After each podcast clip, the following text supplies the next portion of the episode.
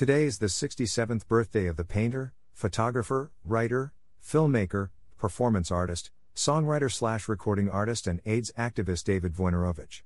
He was a badass rebel that stood up for his beliefs. Who else has their ashes spread on the White House lawn in protest to the Bush administration's inaction during the AIDS epidemic? A fucking hero. In 2010, 18 years after his death, the Catholic League successfully lobbied to have one of his videos removed from viewing at the National Portrait Gallery because it is a government institution. It later went on to have full showings around the country and institutions that routinely provided funding to the National Portrait Gallery and the Smithsonian pulled their support. His death at only 37 years old robbed us of decades of thought provoking beauty. The world is a better place because he was in it and still feels the loss that he has left. Name David Wojnarowicz. Date of birth September 14, 1955. Place of birth, Red Bank, New Jersey. Date of death, July 22, 1992. Place of death, New York City. Cause of death, AIDS. Remains, scattered on the White House lawn in Washington, D.C. As a protest.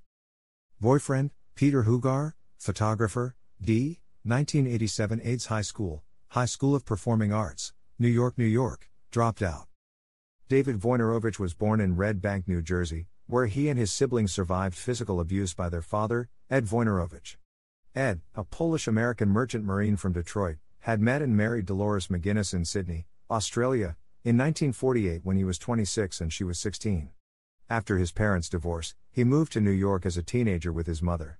During his teenage years in Manhattan, Wojnarowicz worked as a street hustler around Times Square. He graduated from the High School of Music and Art in Manhattan.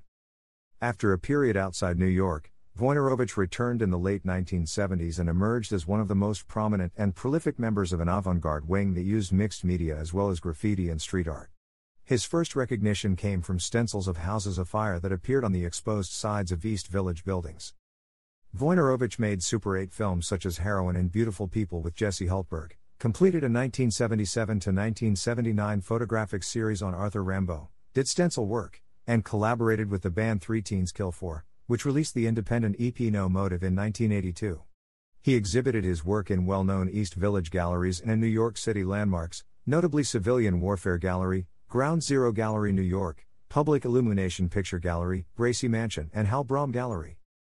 Wojnarowicz was also connected to other prolific artists of the time, appearing in or collaborating on works with Nan Goldin, Peter Hujar, Luis Frangella, Karen Finley, Kiki Smith, Richard Kern, James Romberger, Marguerite Van Cook, Ben Neill, Marion Scemama, and Phil Zwickler. In 1987, his longtime mentor and lover, the photographer Hujar, died of AIDS, and Wojnarowicz himself learned that he was HIV positive. Hujar's death moved Wojnarowicz to create much more explicit activism and political content, notably about the injustices, social and legal, in the response to the AIDS epidemic. In 1985, Wojnarowicz was included in the Whitney Biennial's so called graffiti show. In the 1990s, he sued and obtained an injunction against Donald Wildmon and the Christian fundamentalist group American Family Association on the grounds that Wojnarowicz's work had been copied and distorted in violation of the New York Artists Authorship Rights Act. Wojnarowicz also wrote several successful books, many about political and social issues relating to the AIDS epidemic. One of his bestsellers, Close to the Knives, a memoir of disintegration, is an autobiography discussing topics such as his troubled childhood, becoming a renowned artist in New York City, and his AIDS diagnosis. Knives opens with an essay about his homeless years, a boy in glasses selling his skinny body to the pedophiles and creeps who hung around Times Square. The Heart of Knives is the title essay, which deals with the sickness and death of Hujar, Wojnarowicz's lover, best friend and mentor, my brother, my father, my emotional link to the world. In the final essay, The Suicide of a Guy Who Once Built an Elaborate Shrine Over a Mouse Hole, Wojnarowicz investigates the suicide of a friend, mixing his own reflections with interviews with members of their shared circle. In 1989, Wojnarowicz appeared in Rosa von Praunheim's widely acclaimed film Silence Equals Death about gay artists in New York City fighting for the rights of AIDS sufferers. Wojnarowicz died in his Manhattan home on July 22, 1992, from what his boyfriend, Tom Rauffenbart, confirmed was AIDS. After his death, photographer and artist Zoe Leonard, a friend of Wojnarowicz, exhibited a work inspired by him, Strange Fruit, for David. In November 2010, after consultation with National Portrait Gallery director Martin Sullivan and co curator David C. Ward but not co curator Jonathan David Katz, Smithsonian Institution Secretary G. Wayne Clough removed an edited version of footage used in Wojnarowicz's short silent film A Fire in My Belly from the exhibit Hide Slash Seek, Difference and Desire in American Portraiture at the National Portrait Gallery in response to complaints from the Catholic League, U.S. House Minority Leader John Boehner, Representative Eric Cantor, and the possibility of reduced federal funding for the Smithsonian. The video contains a scene with a crucifix covered in ants. William Donohue of the Catholic League claimed the work was hate speech against Catholics. Gay historian Jonathan Ned Katz wrote. In 1989, Senator Jesse Helms demonized Robert Mapplethorpe's sexuality, and by extension, his art, and with little effort pulled a cowering art world to its knees. His weapon was threatening to disrupt the already pitiful federal support for the arts, and once again, that same weapon is being brandished, and once again we cower. Clough later said that although he stood by his decision, it might have been made too quickly, and called the decision painful.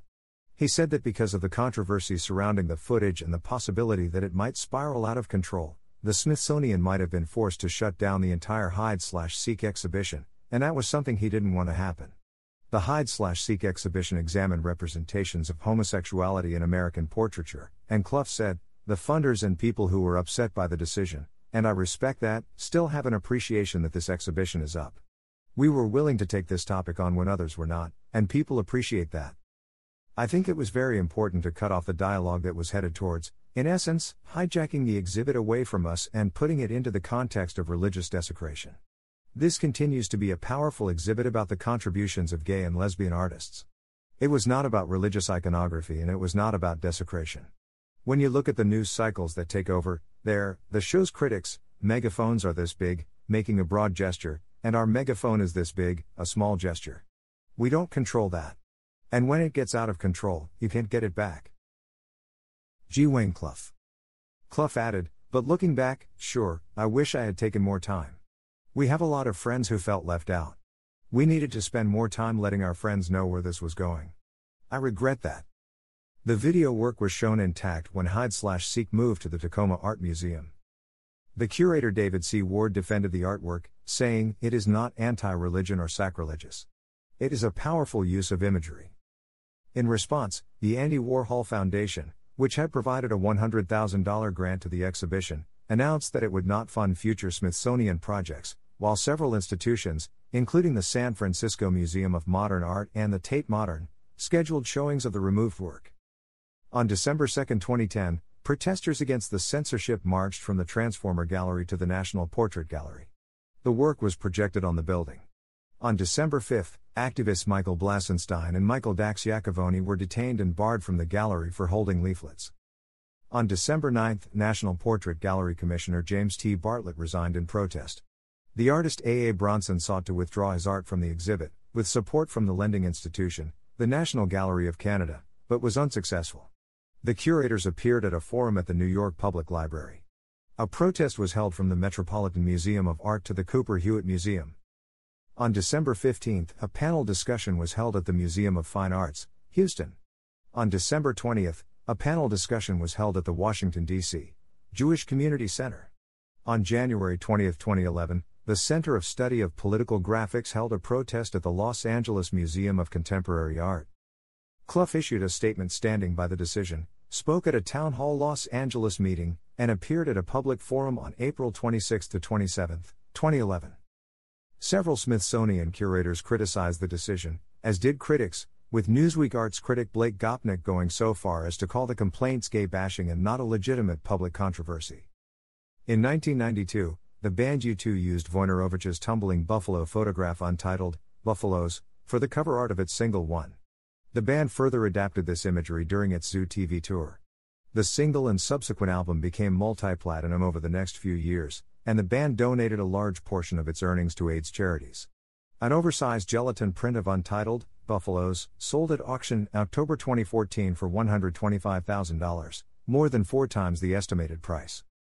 In 1988, Wojnarowicz wore a leather jacket with the pink triangle in the text, If I die of AIDS, forget burial, just dropped my body on the steps of the FDA. In his 1991 memoir Close to the Knives, Wojnarowicz imagined what it would be like if, Each time a lover, friend, or stranger died of this disease, their friends, lovers, or neighbors would take the dead body and drive with it in a car 100 miles an hour to Washington, D.C., and blast through the gates of the White House and come to a screeching halt before the entrance and dump their lifeless form on the front steps. On October 11, 1992, activist David Robinson received wide media attention when he dumped the ashes of his partner, Warren Krause, on the grounds of the White House as a protest against President George H.W. Bush's inaction in fighting AIDS. Robinson reported that his action was inspired by this text in Close to the Knives. In 1996, Wojnarowicz's own ashes were scattered on the White House lawn. His name appears in the lyrics of the Le Tigre song Hot Topic. Weight of the Earth, the transcription of Wojnarowicz's audio journals, inspired Mega Bog's album Life, and another, and gives its name to the song Weight of the Earth, on paper. Books. Sounds in the Distance. 1982. Aloes Books. Tongues of Flame. Exhibition Catalog. 1990. Illinois State University. Close to the Knives, a memoir of disintegration. 1991. Vintage Books.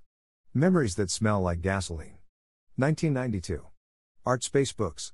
7 Miles a Second. Collaborative graphic novel with James Romberger and Marguerite Van Cook, completed posthumously. 1996. Vertigo slash DC Comics. The Waterfront Journals. 1997. Grove slash Atlantic. Rimbaud in New York 1978 to 1979. Edited by Andrew Roth. 2004. Roth Horowitz, LLC slash PPP Editions. In the Shadow of the American Dream, The Diaries of David Wojnarowicz. Amy Scholder, Editor. 2000. Grove slash Atlantic. Willie World. Illustrator, written by Maggie J. Dubris. 1998. CUZ Editions. Weight of the Earth, the Tape Journals of David Wojnarowicz. Lisa Darms and David O'Neill, editors. 2018. MIT Press. Films. Postcards from America, a nonlinear biography of David Wojnarowicz, Steve McLean, director Fire in My Belly, filmed in Mexico and New York in 1986 and 1987, no soundtrack, David Wojnarowicz, director Beautiful People, filmed in New York City in 1987, no soundtrack, David. Music. Three Teens Kill 4 EP No Motive 1982. Cross Country 3 XLP Reading Group 2018.